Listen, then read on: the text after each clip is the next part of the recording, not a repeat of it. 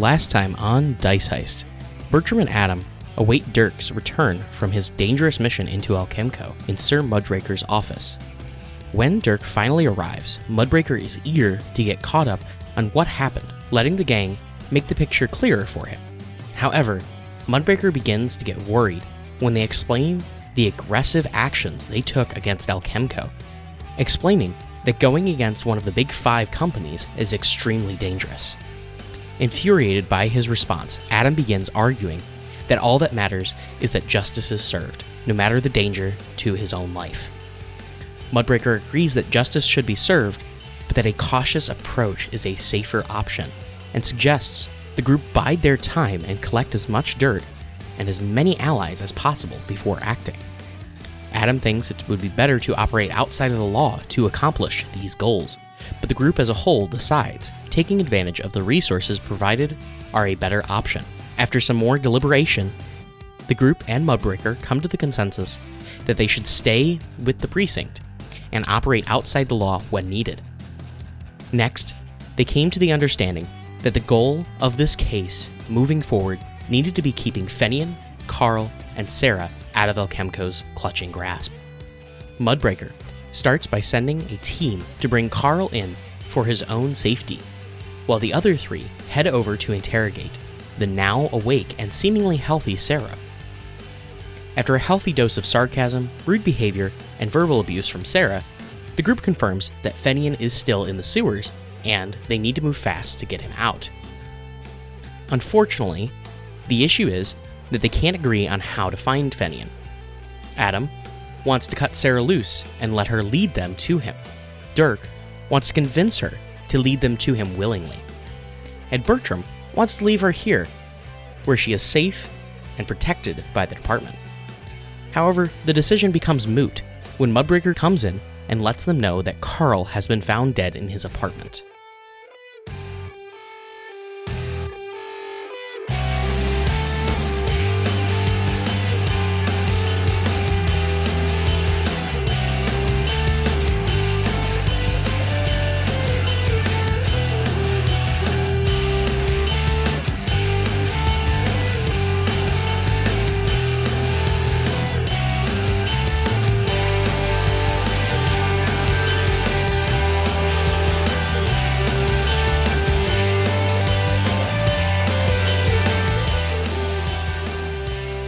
Welcome to Dice Heist, where we roll the dice and see what we can get away with. My name is Aaron. I'll be playing your resident bard, Bertram Dirge Stride.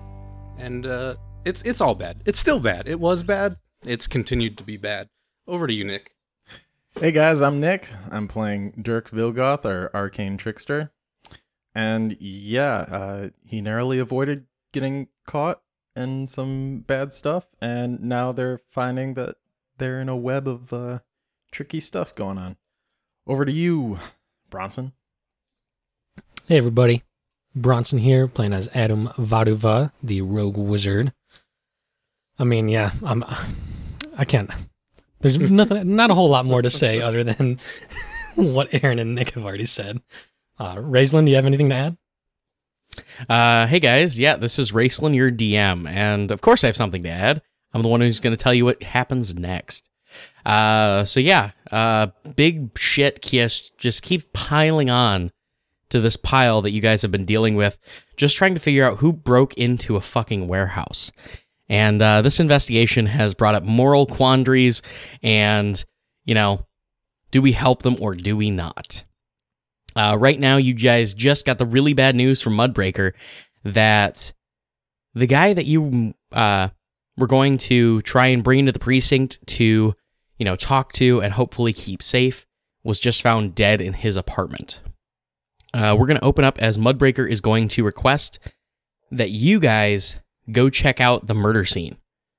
Because while the investigators can try and do their best, he thinks that you guys can still do the best job possible to make sure that whoever killed them will be found out, whether it be Alchemco or something else entirely. So you guys were in the brink of making a decision on whether or not to let out Sarah to lead you to Fenian. But I don't know if this has thrown a monkey wrench into that plan or if it's just diverted the plan, I don't know. But you guys are free to decide on that. Well, Bertram, I guess you're getting what you want. Mudbreaker, we need this person in here to be heavily guarded. We feel there might be an attempt to recover her from Alchemco. And you know as well as I do how far their influences go. So we need to be very cautious with this, but we can go investigate. What do you guys think? Mudbreaker, is there such a thing as a safe house we can make use of? I mean, of course, there's places we could take her. However, there is still the issue of her assault of a officer, as he kind of motions to Dirk. I don't know. What do you think? Should we? Obviously, you're for us taking her, but we're just gonna drop those charges. Is that what our goal is here? We were just wrestling a bit. No harm done. Okay. Yeah. I can get her under surveillance. We can get her dragged away. I've got a few men I can trust. I know they're not in anyone's pocket. And we can have them keep an eye on her until most of this blows over, and then we can figure out what to do with her from there. That should free you guys up to go check out whatever happened to Carl without, worrying about her. So, yeah. This seems like a decent plan. I'm wondering, since they've killed Carl, it means that they don't, or didn't, rather, have any plans to wipe his mind or change his mind, as we assume they've done with Adenol. But why? Well, we don't know what has killed Carl. He may have choked on a sandwich. I was gonna say, we know that this young woman just tried to take out Adeline, so maybe Fenian went after him. Maybe that was their plan, to split up and take them both out. Well, all this seems very plausible, but I think speculating is not going to do us any good here. Let's go. All right, come on, let's go. All right, so you guys head out, and you hop in your quad motor and race down towards the address that you were given of where Carl lives. Okay. When you guys arrive, you pull up to the front of the building, and the first thing you notice is that this is a taller building, but on the third floor where his apartment is, you see a large window just shattered open. And there's a few pieces of glass on the ground underneath it. From there, you guys can choose to go about this however you like. I know Dirk's got his methods. Yeah, so there's shattered glass, so we should probably check to see if any of that shattered glass matches the vials of the, the drug of 54. Okay, yep. So you go over and take a look at it. Go ahead and make an investigation check on the glass. Is the person that discovered his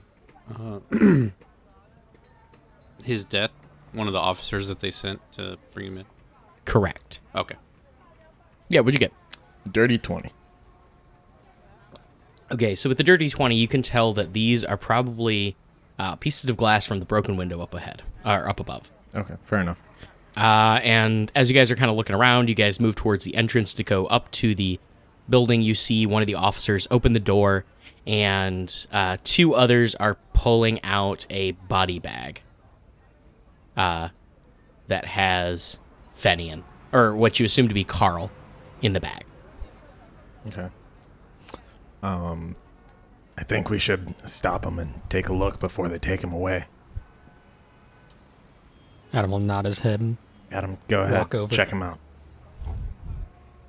Yeah, as Adam wanders up, they kind of stop for a moment, and they wait for your direction, as you are a superior of theirs. I'm going to unzip said body bag and do a kind of head-to-toe analysis of Carl's body, try to get if I can, at least from here, information on cause of death and how long he's been dead. Yeah, of course. Go ahead and make an investigation check, I think would be best. Hey, that's a nat 20. Okay, so let me spill the beans to you. So the first thing you notice is that he has not been dead long. Rigor mortis hasn't fully set in. The second thing you notice is that it seems that he was strangled. You can see markings of fingers on his neck. And you can also see that underneath his fingernails, there's signs of like blood and whatnot, probably defensive from him attacking his attacker. You're assuming that this blood is probably going to come back as the attacker's blood, so you take a sample, pass it off to them to run at the lab if you want, or you can take it for yourself. In addition, you do notice that his eyes are completely bloodshot, like you would expect from a someone who is choked, but his eyes are wide open as well. And is his neck broken? Was he choked hard enough to break his neck? No, his neck was not broken. Okay. But he seems like he was suffocated from it. So, he also has a piece of paper sticking out of his shirt pocket. And as you pull it out, there is this dingy, kind of crumpled up piece of paper, and it just—it's you unfold it completely, and it seems to be a love letter, addressed to Carl, and it just says "Your love" at the end.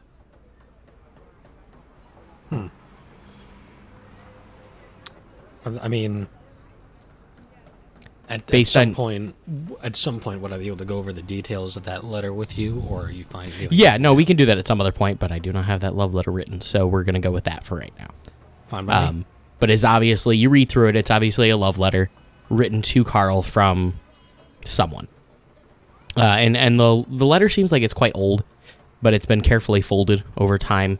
It just seems like maybe it's something that has been around for a while, maybe a few years, maybe more. Okay. So that's pretty much everything that you can gather immediately from his body. Okay. I will jot down in my notes my findings. I will actually take 2 samples that have blood underneath his fingernails, one for my own analysis and then one for the lab techs back at HQ. Okay, sounds good. So I didn't want to cut off Bertram if he has something to do, but Dirk has his next thing he wants to do. Go for it. Bertram's just kind of looking around and seeing if anything strikes me as odd, but he's leaving the science collection to our science boy. So quick note to you looking around. You do actually see something of note. You see a dragonborn couple kind of chatting nearby and looking over as Adam is examining this body. It's a black dragonborn and a blue dragonborn, and they're just kind of, just whispering back and forth to themselves, waiting, off to the side. But from there, we're going to pass over to Dirk, and what would you like to do? So Dirk is going to, because he can, he's going to walk up the side of the building up to the window and just kind of see what he can see from that perspective, like in the window, like maybe if he can discern how the window was broken, whether it was inside or outside. Right. Go ahead and make a perception check first as you're walking up the wall. Okay. Ooh, it's a 17 plus 5, so that's 22. Okay, so with this perception check, you are able to see a couple different splotches on the wall that look like some sort of grime or muck. Ooh, okay. And it looks like it's just, it's clinging to the wall. And as you get up to the window, you can immediately tell that, yes, some of the window had been pulled outward, the glass, but initially it was broken inward. as you see most of the glasses laying on the floor immediately inside. Maybe whoever was breaking in the window, pulled whatever was still attached away to give themselves better entry, but it obviously was broken inwards. Okay, so Dirk is going to collect a sample of that to hand off to Adam in a little bit. Okay. Just kind of check out the inside. So you said that it seems like it was initially broken into. Yes. Okay. So as you peer into the room from the window, you can see that it's a very small, quaint apartment, about studio in size. And there is a small chair next to a countertop that seemed to have had a lot of pictures on it. As the pictures are now scattered across the floor, you assume that they were pushed off either in an attempt to search through the apartment or just simply in, anger, whatever it might be. You're not sure. But you do notice that there's markings on the chair as to that's where they found Carl when they came in. Mm-hmm. And then as you look over, kind of scanning across the room, you do see that there are footprints in the ground as well. Similarly, with the same sort of muck that you saw on the outside of the building. And you scan over to the door, and the door is still open.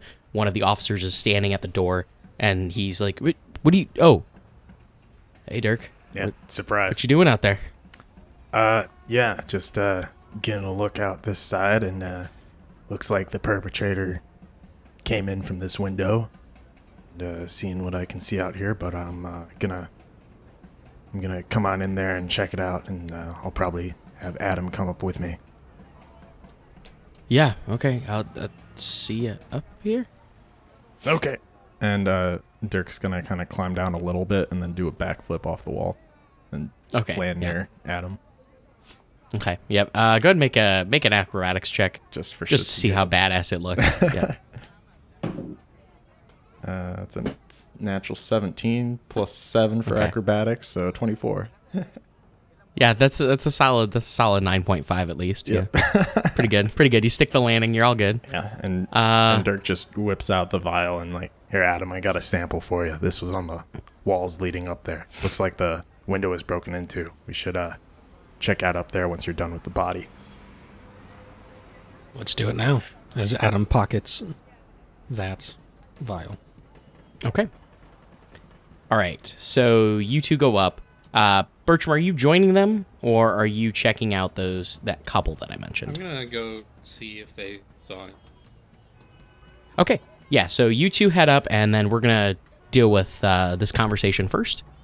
So Bertram heads over to this couple. And it said it was a dragonborn. One of them is blue dragonborn. The other is a black dragonborn. And they are standing kind of on the street, and they're like, "Excuse me, are you an officer?" Yes, we're doing a bit of investigating here. Tell me. Well, we saw the whole thing right here. I mean, it happened right in front of our eyes. Well, I guess start from the beginning. Well, so me and my wife were walking down here, and this guy, I don't know if it's a guy. He had a lizard face. It's quite terrifying. He skittering across the wall like a lizard, and he just started climbing up the wall, goes straight up the wall and into that window. He broke it, flying glass everywhere. And next thing we hear a scream and then nothing, and then he just scurries back down the wall and he's gone. I don't know. He went off that way towards that alleyway, but this thing was freaking terrifying looking.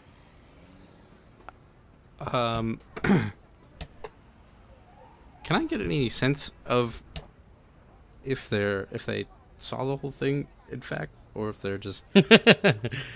Go ahead and make an insight check right now. I haven't rolled anything good in the last 3 episodes. 8. Oof. 8. Okay. Yeah, so with an 8, you're not really sure, but, their story does seem a little far-fetched. This creature just coming out of nowhere... a giant freaking lizard and scaling up the wall. It just doesn't seem fully it's fully possible in your mind. So it's a lizard person, but not a lizard folk or kobold or dragonborn? No. It had pointy ears, and some of its skin was a little pink. Huh. About how large? Maybe like humans. What's that? About how large? Oh, he was from head to foot. Oh, and the tail. Yep, there was a tail. Head to tail, probably like 25 feet long. I see.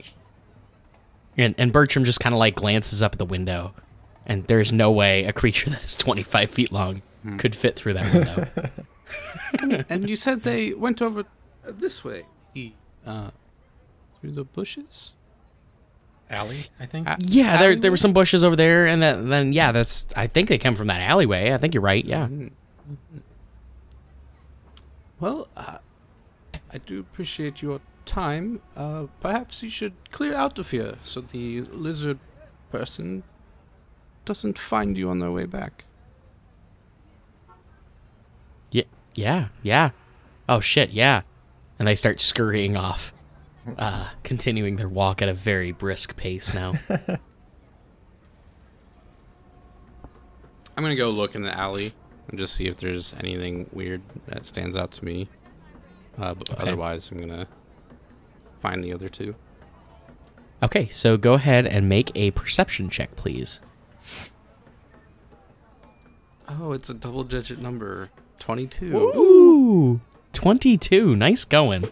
So the 22, not only can you see something in this alleyway, but you can also see, as you're walking towards it, that there's almost this trail from the wall down onto the street, and it just seems like grime. It's reminding you of your time in the sewers as you look at it, and just kind of like makes you gag a little bit just from the sight of it. Mm-mm.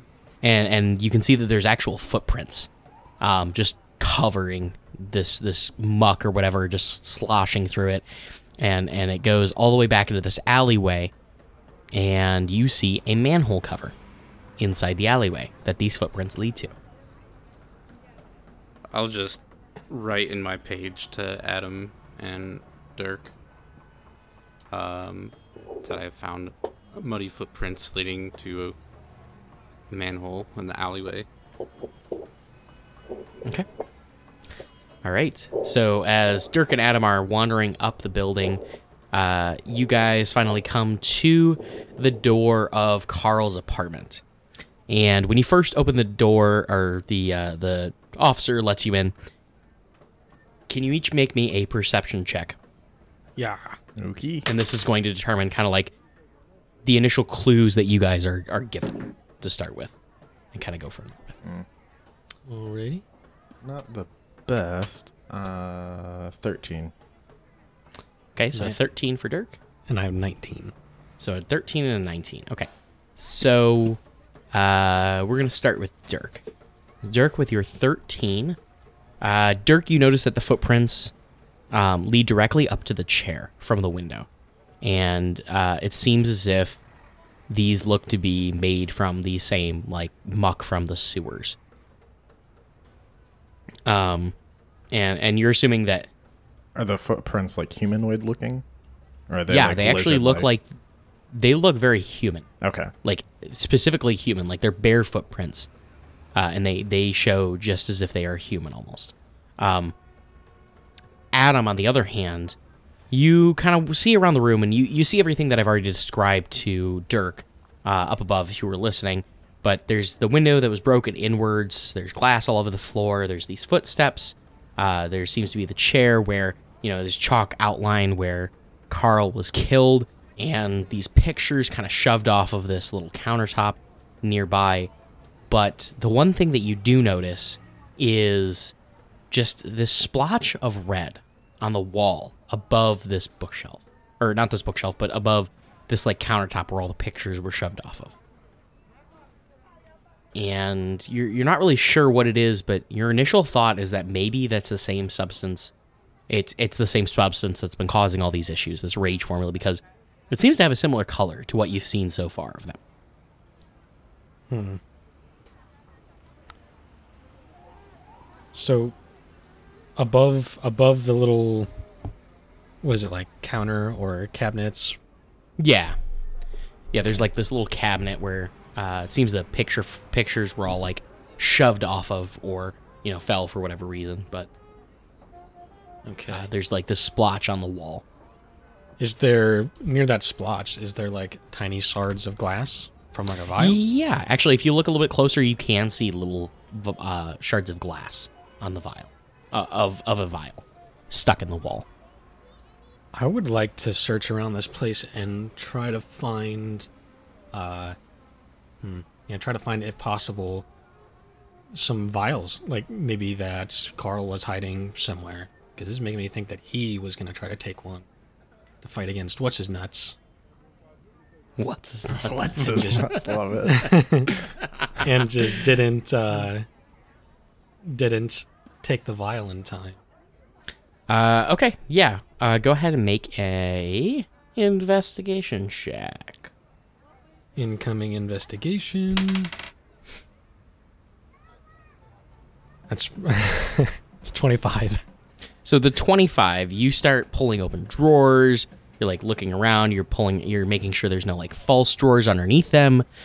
Checking underneath a chair. You kind of just start like, you literally look like you're flipping the room, just looking everywhere for anything that could be like other vials and all that. Like you pull the cabinet aside, and underneath you see just these extra shards of glass that are obviously from the vial that seemingly was smashed up against the wall. And you look in the kitchen, and you know, you're looking through the pantry. You're trying to find everything in the icebox. You don't find anything in there. In the ice of the icebox, you check in there, and you're pulling out the ice. You check all over the apartment, and you're just like, Dirk, you're just seeing him literally go mad just searching in here. As methodical as he can be, he's very persistent just now, trying to find anything that could be this other vial. But unfortunately, you come up empty-handed. And as you do so, you kind of just, you know, you come to that conclusion in your mind. And you glance down, and you see a newspaper that is amongst the pictures on the floor that you kind of overlooked a little bit. And you see that there's a handprint on it that seems to have some sort of muck, the same sort of muck that you guys keep seeing on it. Okay, yeah, I'll pick up the newspaper. Does it have... I mean, not looking at the words on it first, is there anything else about the newspaper other than that, like, handprint? So as you go to pick it up, you guys feel the buzz in your pockets from the page, as Bertram sends you his message that he's found something. Okay. And found the manhole cover that it seems his perpetrator had left to. Okay. And you glance down at that, you read it real quick, and then go back to what you were doing. But you see that the newspaper is open to a much further back page. And it seems to be basically just a kind of homage to one of Alchemco's greatest scientists finally retiring after a long life of service. And it mentions Carl's name in it. And as you kind of like glance over the page and check some, kind of look over at a bunch too, you see kind of these blotches of the muck on the, like, near and like on the date up at the top of the page. I mean, does it look like proper date on the page? That is definitely the correct date that Carl left Alchemco. Okay. I'll jot the date down in my journal in case that particular date comes up again. Sure. Yeah, no problem. I feel like I'm like not connecting a dot here or something. Nope, but that's okay. You will eventually. If we got that page from Bertram, Adam would look over at Dirk and say, "We should honestly just have the crime scene technicians come out here and just bag and tag everything, take it back, and then we should go with Bertram and try to hunt down this thing." Agreed. We gotta move quick before it gets away too fast. Yep. Which it's probably long gone by now, but I mean, we might be able to pick up a trail. Well, I hope Bertram brought his galoshes with him. Adam's going to start heading back downstairs. If he sees any of the crime scene technicians on the way, he would say, like, hey, bag everything up there, label everything, and keep it in storage at headquarters. We'll get back to it everything? Another time. Any paperwork. Okay. And then so, any chemicals found. Gotcha. Okay. So anything of note. Got it. Okay. Never know with you, Adam. The one time you had us bag and tag literally everything in an apartment. Guy came home to have no furniture. You're psycho sometimes. Sometimes you have to treat everything like evidence. All right. Come on, Adam. Let's get out of here. Yep. All right. And so they'll head out and go meet Bertram. Okay, so yeah, you head down and you see Bertram just kind of like eyeing the alleyway. Doesn't seem like he has a very happy face right now, but... Does the footprints leading to it that he noticed, are they leading towards the sewer or away from the manhole, or both? Both. Okay.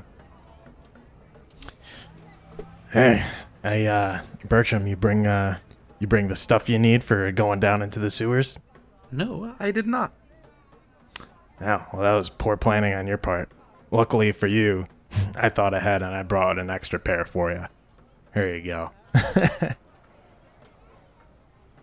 Yes, I should just expect to be covered in shit every time we leave the precinct, I guess. Yeah, it doesn't bother me too much. I'll just have Adam clean us up later. All right, well, I guess we're going down. And Dirk will just bring out his crowbar and open it up like he did last time. Okay. Yeah, you open it up, and down into the sewers you see rushing water and the filth that is below.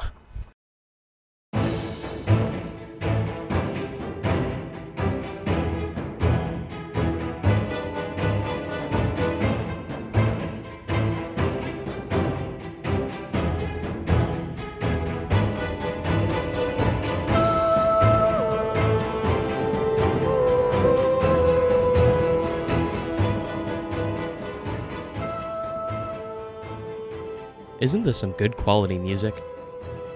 This is Skirmish Epic, Deadly Contest by Raphael Hofstetter from BattleBards.com.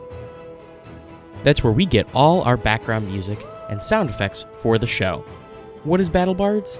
BattleBards is the most premium audio library ever created for the tabletop gaming experience, along with tools built specifically to use the audio seamlessly in-game. Tailor-made background music inspired by fantasy races and locations, voiceover scripts written to bring life to everyday NPC interactions, and a colossal array of bone-crushing, spell-blasting sound effects. This is BattleBards. If you're looking to get the best value out of BattleBards.com, I would recommend giving BattleBards Prime subscription a try. With this monthly subscription, you can enjoy streaming access to all BattleBards content, access to all BattleBards tools, including their soundboard and mixer, the ability to upload and mix your own private audio library, and 20% off all purchases of sounds you wish to permanently add to your collection. I think this is enough for me. Go check it out for yourself and see what they have to offer. Now, let's get back to Dice Heist.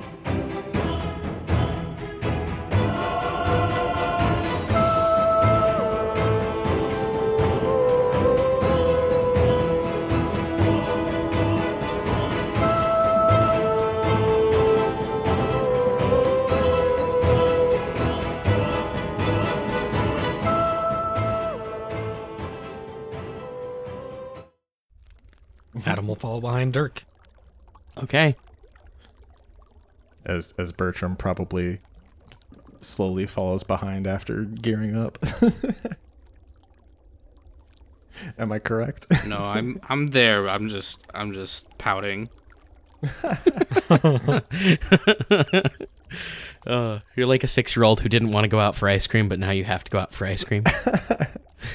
And if the ice cream was a bunch of filth and mud and shit, yeah. Well, yeah, that too. But you know, I'm just imagining, like, just a kid who's pouting over like something stupid.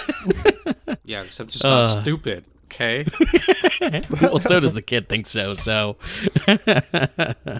all right.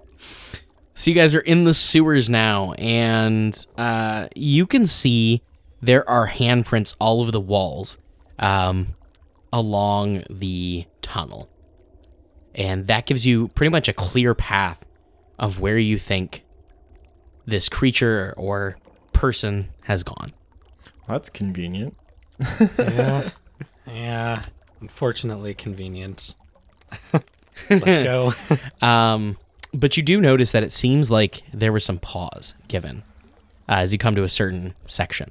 You follow this along for maybe, 50 feet, and then the handprints kind of stop, and it seems like they put their hands up against the wall, and then their arms are... It seems like there's like the full arm print on there, as maybe they leaned up against it for support for a second, and then the handprints stop from there.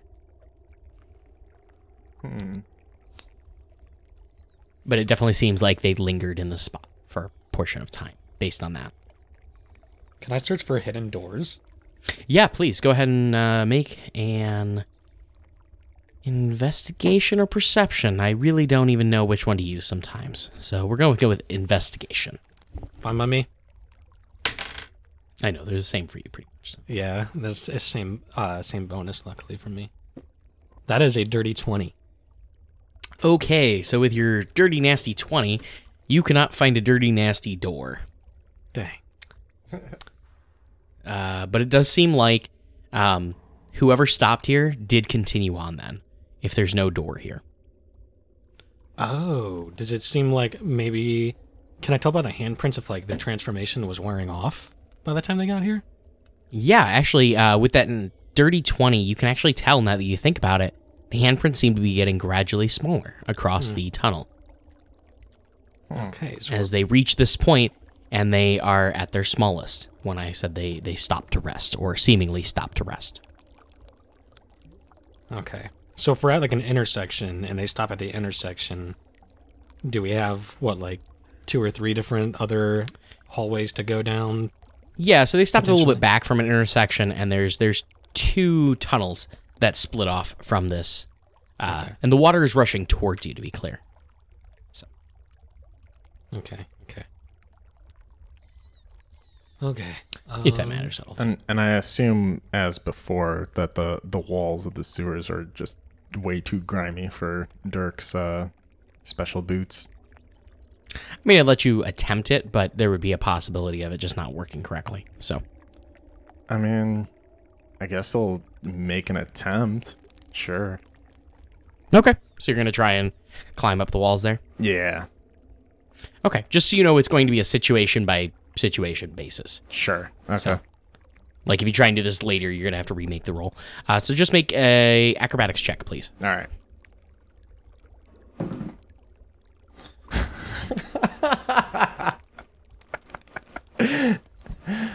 Another natural 20. Oh my god. For one of the most pointless checks. Yep. Yeah, you can walk on the walls. You're just kind of you're just looking around and you just start walking on the walls, do a little corkscrew as you're going, nonchalantly showing off. But when you come back down around, you realize that your cape, when it flopped up or flopped down, it definitely got dunked in the water. Gross. Ugh. And it's all nasty now. Gross. Yep. But that's now slapping against your back and your thighs. Yummy. Mm-hmm. Comes full circle, back to where it started. I mean, it was probably already wet when we hopped down in there, so, I mean, no. Okay. Well, guys, I guess we should keep following. Or keep going this way, and then if we see anything else, then we'll change direction. I guess just keep an eye out.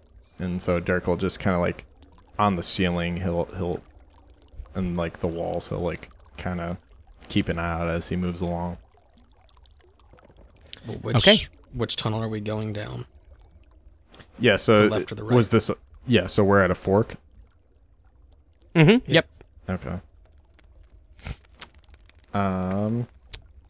Is water coming from one and traveling to another, or are they? No. Are they so both? They're both feeding into this tunnel. Got it. Okay. Okay. Yep, and flowing away from you guys, or at least away from the direction you guys are moving in. Okay, so Dirk wants to check like the first like 15 feet, like inside the left side, see if he sees anything on the walls or anything, any indication. Yeah, you don't really see anything 15 feet in on each side, but okay. You can see a little bit more light coming from the right side. Well, maybe he got out this way where the light is? I don't know. What do we think, guys? Seems like a coin flip to me, Bertram. I agree. I guess we should just pick one. Let's go left. All right. Okay. So you guys go left, and you continue meandering down the tunnels until it comes to another fork, and it splits off in two more directions. But one of these directions you can see leads directly to a large reservoir, and the other, you don't see anything else at all from there. We know what happened last time we went to a larger reservoir like this. Don't know if that's a good or bad idea. I mean, at this point, I feel like we have to push forward through it. And no other signs of footprints or anything else that we've seen? No, you haven't really found anything else like that. The water seems to be flowing quite a bit more, probably just from the high tide of the day, Gross. Or at least what time of day it is. So, should we check perhaps the other direction for signs before we just pick a fight with a sewer gator? Yeah, sure. I mean, we didn't see anything down here so far, so maybe we'll get lucky and see something the other way.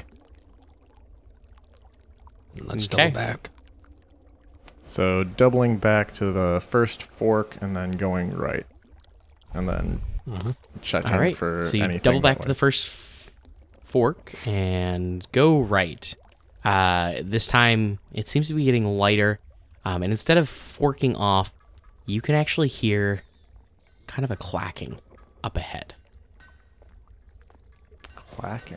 Like metallic or wooden? Yeah, a little bit metallic, but it's just kind of so loud in here because it echoes down that you're not really sure. It could be metal on metal or, stone on stone. You're not sure quite what it could be. We'll just try to go quietly, see what that is. Yeah. Okay. I'll try to stealth. Yep, make those stealth checks. Stealthy stealth. Another single digit. Oh, God, Bertram. 11. Dude, I'm like the opposite tonight. I'm on fire. I've got 23. Nice. Okay. All right. Well, this is the worst that Dirk can roll is 11. Ooh, damn. I also got an 11. Okay, so two 11s and a 23.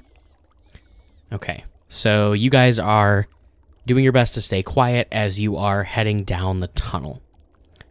And as you reach this point, you can see up ahead of you there's kind of this larger area that it's opening up into. It seems like it was a reservoir, but there's also a platform kind of raised up above. And on this platform, as you kind of peer into it, you can see several crates and broken tables cobbled together into a workbench of some sort. There's secondhand tools, cracked beakers, and other devices kind of scattered along its surface. But what you notice even more importantly behind that, or working at this bench, is what you would guess to be a 7 to 8 foot tall Wood Elf. And this Wood Elf seems to have similar scale patches with this green coloring all over its body. He appears to be extremely malnourished and just looks like his face is completely sunken in. Oh, shit. Does he look like the photo that we saw of Carl and... So he does look similar to Fenian, but it definitely, it's... He's different from Fenian. Fenian looks healthy in the picture that you saw. Fenian looked like, you know, he didn't have this greenish scales all over his face. So this is probably Fenian, but not a healthy one. Right. If at all. Yeah. And as you guys get a little bit closer, can you all make perception checks, please? Oh boy. I have 18 for mine. 18? Okay. 10. Woo! Okay, and a natural 20, right? Yep. Yep. Okay. Yep. So Bertram and Adam, I'm sorry, not Bertram, Adam and Dirk, you guys are able to see that there are just tears pouring down Fenian's face right now. Oh, shit. But he seems to be working hard at something in front of him. And that's where you hear the banging as he's banging a small hammer on something. You're not sure what it could be. Bertram, however, you were a little distracted and kind of looked behind you because you could have sworn you heard something from behind you. And you get the glint of eyes coming up the tunnel from behind you. Glint of close to the water line. Oh, eyes. I thought you said ice. Yeah, eyes. I was like, what? Ice. Yeah, it's just ice. Like, what? Floating backwards down the stream. I'm just gonna, whoever's closest to me, I'm gonna touch their shoulder and just start pointing behind us. Yeah, so Dirk is fascinated as he sees Fenian just crying, and you just feel Bertram just, like, grab your shoulder and start, like, shaking you furiously as he tries to pull you to turn and look behind you. So Dirk will look behind, like, quickly, like, what? Well, him, you know. And this what in response just kind of, like, reverberates and echoes down the halls of the sewer. And behind you, you hear a snarl in response. Actually, a couple of snarls, as you see some not fully sized, you know, giant crocodiles, but there's regular sized crocodiles, or maybe even mini giant crocodiles. I don't know. We'll leave that up to the scientists to decide what they should be called. But they're moving themselves down the tunnel towards you, as Fenian looks up, as Adam can see. And immediately takes his arm and drags it across his face, wiping his tears. Aw, shit. Yeah, all shit is right. What you guys doing? I'm gonna step away from the alligators. Mm-hmm. Towards the large room that Fenian is in? Yep. Okay, so yeah, you take a few steps back. And you kind of step into the room as you're kind of like light floods around you. You're still walking through like this thin layer of water, but it seems that this area is similar to the height of the tunnel you were just in. So there's no like deep water that you just stepped into accidentally or anything like that. Okay. How many pairs of eyes do I see down the tunnel? Just two pairs.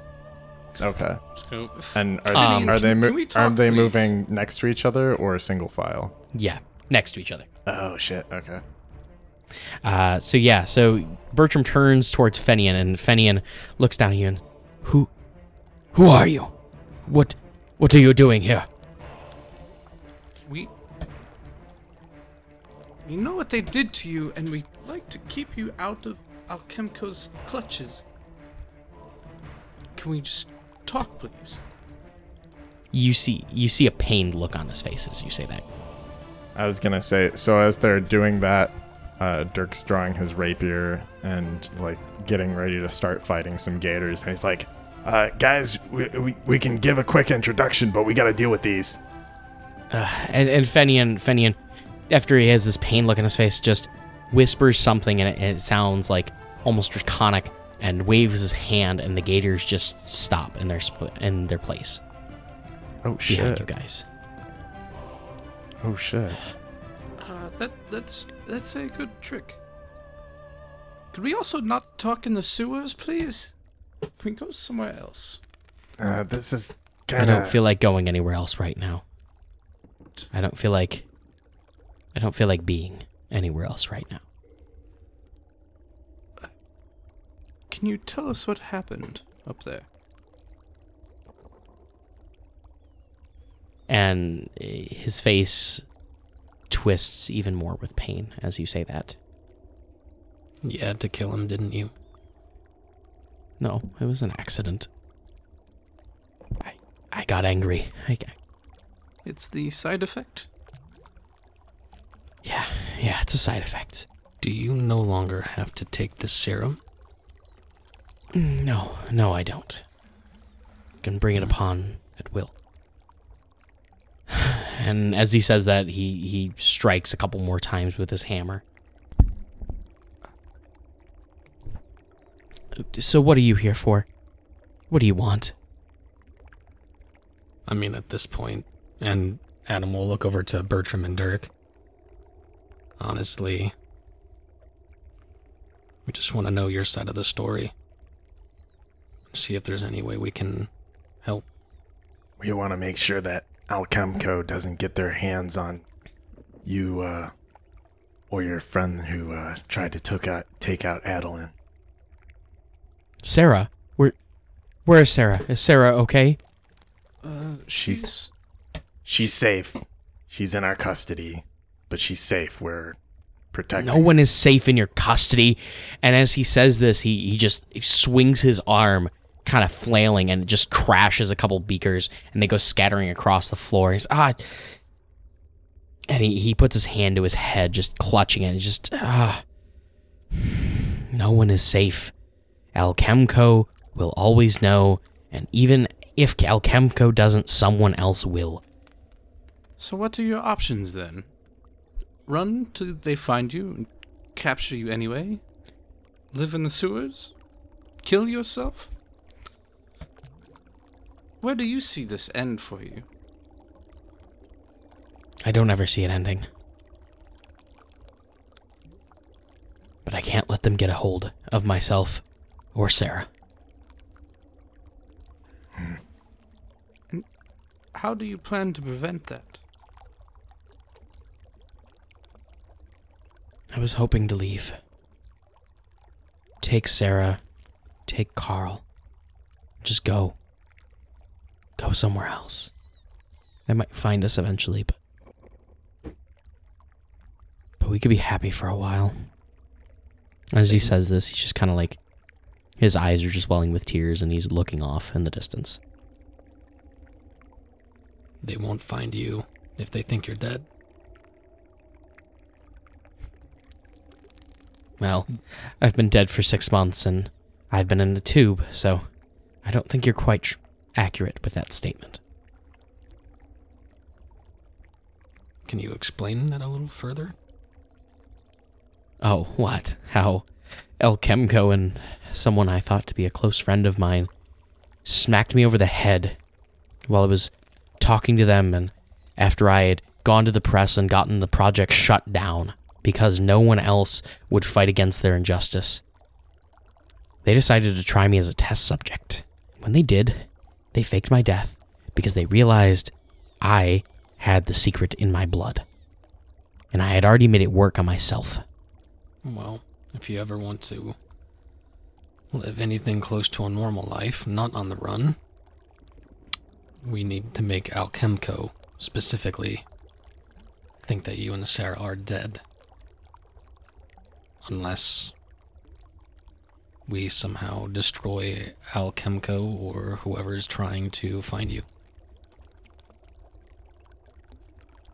Is it the entire Alchemco, or is there an apparatus within it? There's always apparatus within apparatus.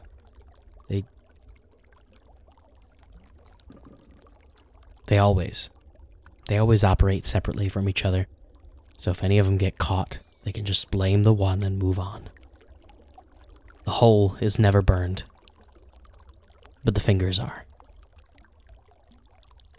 New fingers can be regrown,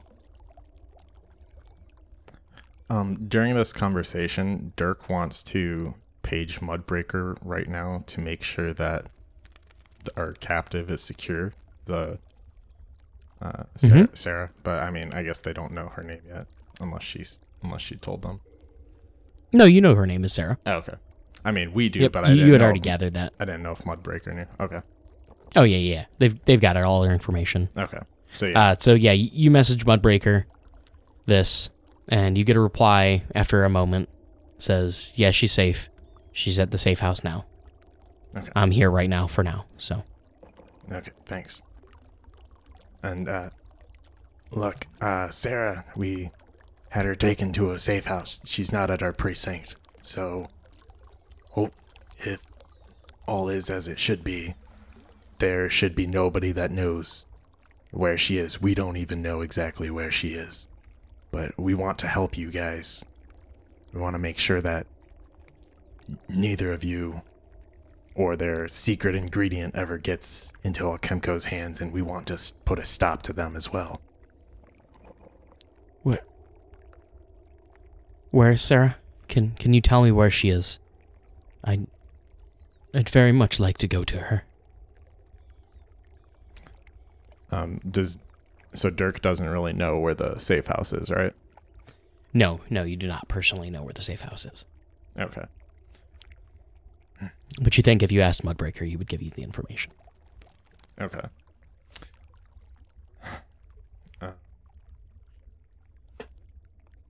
I'm gonna write in my page to Mudbreaker that we found Fenian and that they want to talk to Sarah.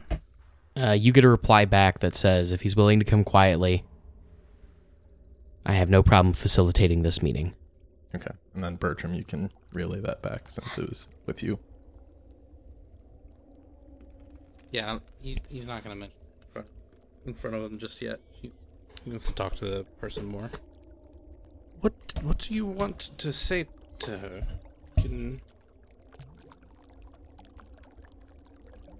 I want to apologize to her for getting her involved. And what? I shouldn't have done that. What comes after that? For you? Don't know. As I see it, you and her both have information we can use against Alchemco. But you need help.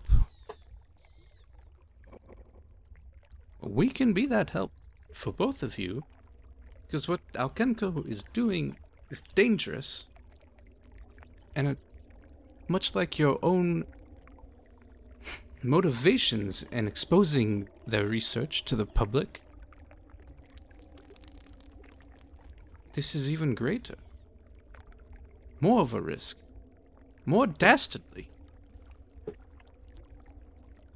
We can do much with your help, and you can do much with ours. I won't be credited. I won't be considered a credible resource. As it is, my mental faculties are slowly deteriorating. A fraction of the man I used to be. Well, nonetheless, your physical appearance is proof enough that you've been subject to some severe experimentation. Yes, severe experimentation that I initiated on myself before the project was ever shut down. And after discovering that this is what happened to me, and that this was a possibility, and feeling the rage inside, I chose to fight to get it shut down even though I knew I could make it work. Well, it hasn't been shut down. No. So are you going to help us finish that fight? I don't know. I'm worried that if Alchemco gets a hold of me, they will be able to siphon away everything I have left. Because without me, they're unable to make it work. They still have yet to figure out how to make it work, even with my blood. But if they have me in their custody, they know that I know how to do it now. As I've done it to someone else, too. They won't rest until I let them know how. They will use every bit of magic, every bit of technology to pry the most sacred thoughts that I have left from me. And we won't rest until they are put to... What are you against the tide that is Alchemco? And he seems to be getting very angry when he says that. Just kind of like, you know, the smallest thing that might have, you know, raised his temper just turns into him, like, in a full-blown, staring you down, his fists clenched and his muscles tense as he says it to you. And Dirk, looking down at first, but slowly looking up at him.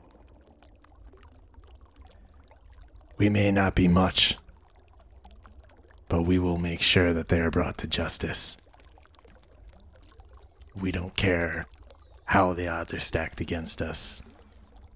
We will put an end to this.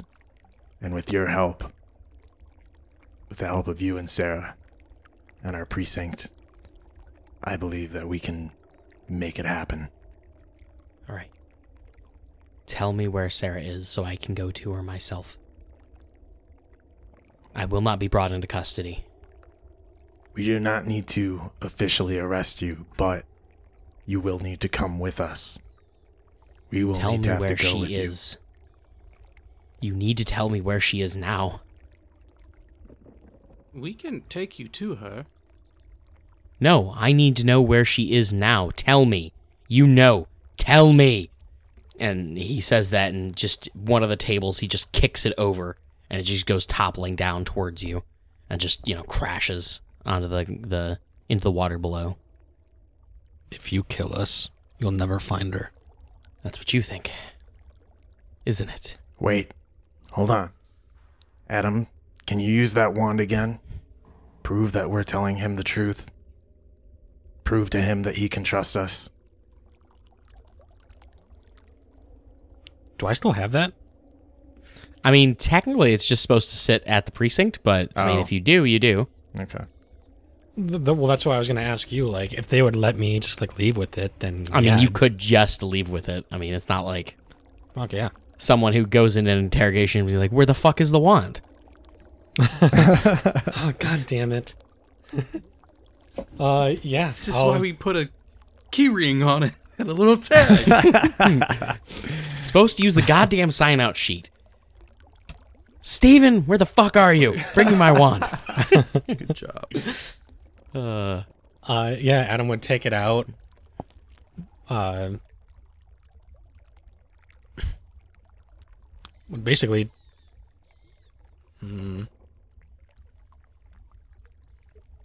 would toss it over to him and say,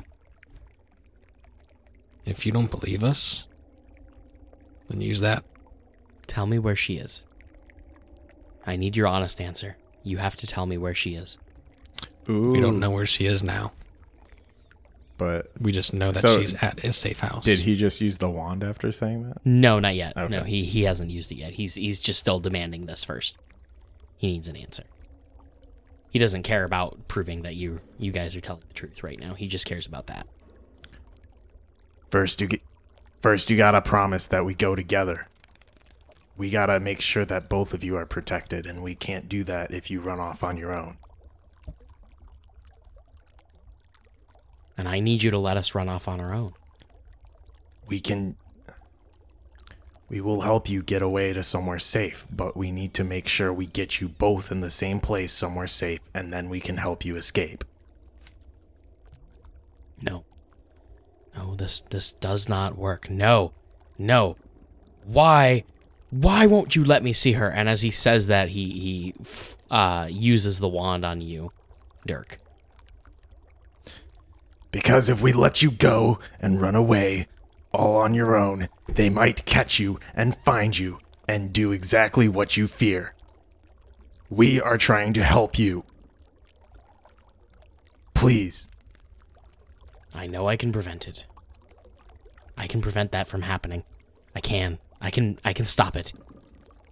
I can get us out of here safe, but I need no one to know how I do it.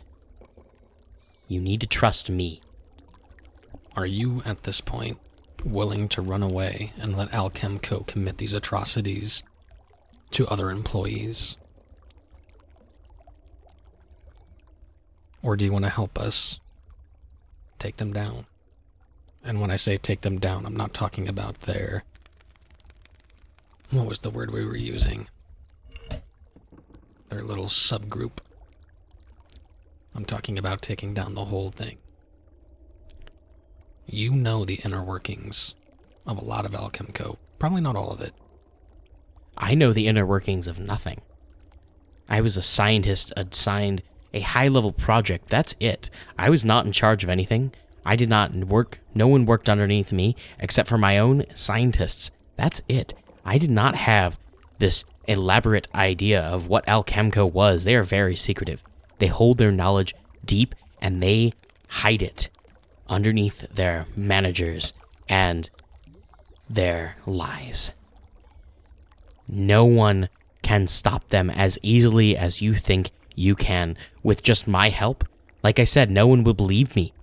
No one will believe Sarah, not after what they see, not after they see how this is affecting our minds. No one. Just our proof of existence. The proof is that I created myself and I created Sarah. Against Alchemco's wishes. Alchemco didn't ask me to test this on myself. Alchemco can deny everything, legitimately, underneath truth serum, underneath all of these effects. You need to tell me where she is or I will go find her on my own. And as he says that, he kicks down the rest of the workbench and grabs up one thing off of it. And as it's kicked down, you notice this sack just kind of goes flying, and this red dust just gets scattered across the water below. And it kind of lands on you guys as well. Oh, shit. Adam would like back away from that business. Yeah. So Adam backs away. Yeah. Do we have a chance to like attempt to get away from the red stuff before it hits us? Of course, yeah. You guys can back up and just kind of like, you know, move into the tunnel a little bit towards the crocs.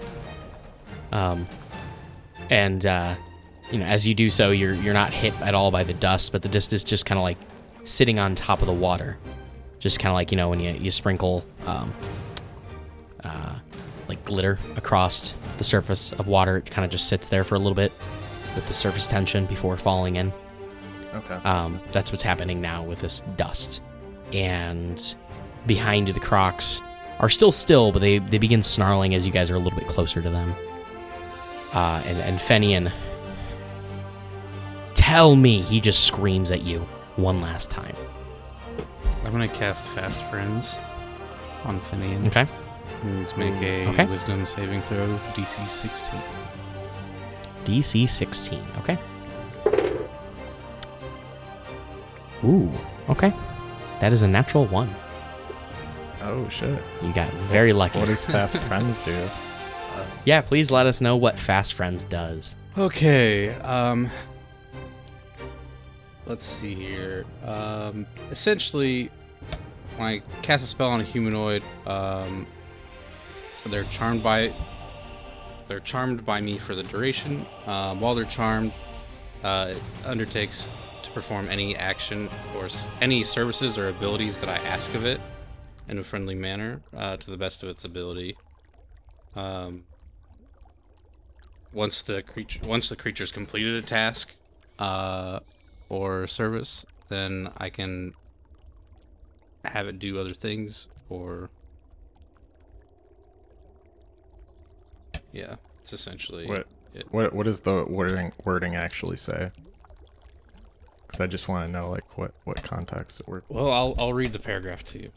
When you need to make sure something gets done, you can't rely on vague promises, sworn oaths, or binding contracts of employment. When you cast this spell, choose one humanoid within range you can see and hear you that can understand you. The creature must succeed on the wisdom save or be charmed by you for the duration.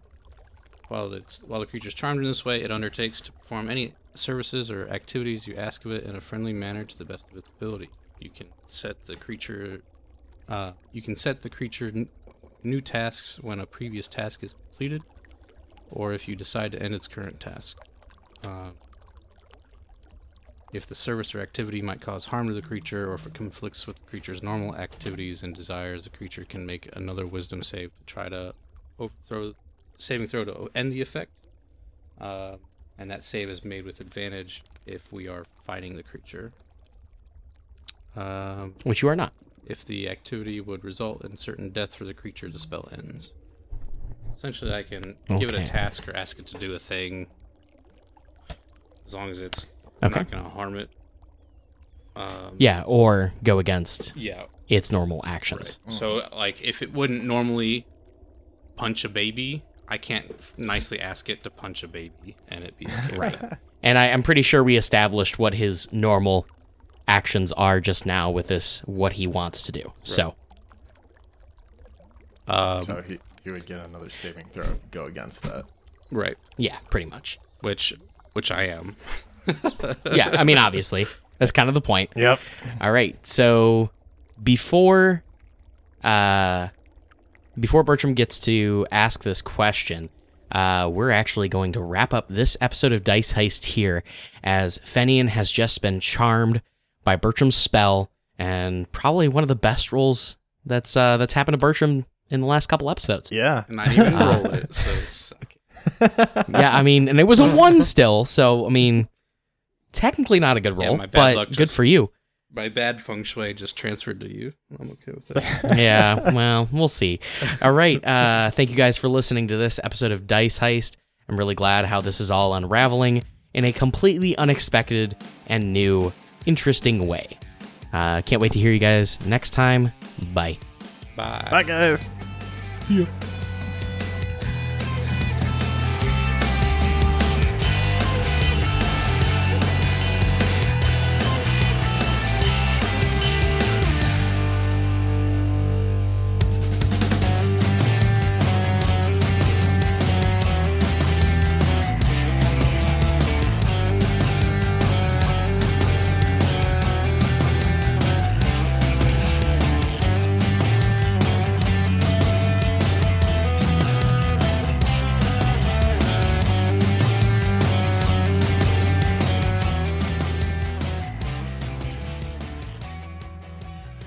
Thank you all for listening to this episode of Dice Heist.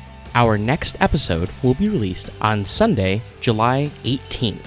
I want to give a special thanks to Nick for letting us use his song, Something for Now. I'd like to also thank my wife, Erica, for her support and her wonderful work on our show notes and additional help writing flavor text with me. I'd like to thank BattleBards personally for their help improving our show by giving us access to their immense library of music, background, sound effects, soundscapes, even NPC dialogue that I've used on sparse occasions, but still it was immensely helpful to try and immerse you guys in the world that I'm trying to create with this story. Don't forget to check us out on Twitter at Dice_Heist and on Facebook at Dice Heist Podcast. Feel free to reach out to us there or send us an email at diceheistpodcast@gmail.com. Lastly, I want to mention that our giveaway has finally had a date set. So we are going to draw all 6 winners on July 30th. So on July 30th, I'm going to draw all of those names, and I will be sending out a message and also posting the winners of the contest. And these winners will be winning sets of dice, scale mail dice bags, and owl keychains. Once we're able to get in contact with you guys, we can send you all of your gifts. And just to give you that last little bit, we're going to make sure that we announce in our episode released on August 1st. We will make sure and announce who the winners are there too, so you guys can check your inboxes and get back to us so we know who to mail all of these things to. We really appreciate you guys being patient with us, and we really hope that those that do win these items really enjoy them. So thank you again very much. And thanks again for listening to this episode of Dice Heist, and stay tuned for the next episode next week. Bye for now.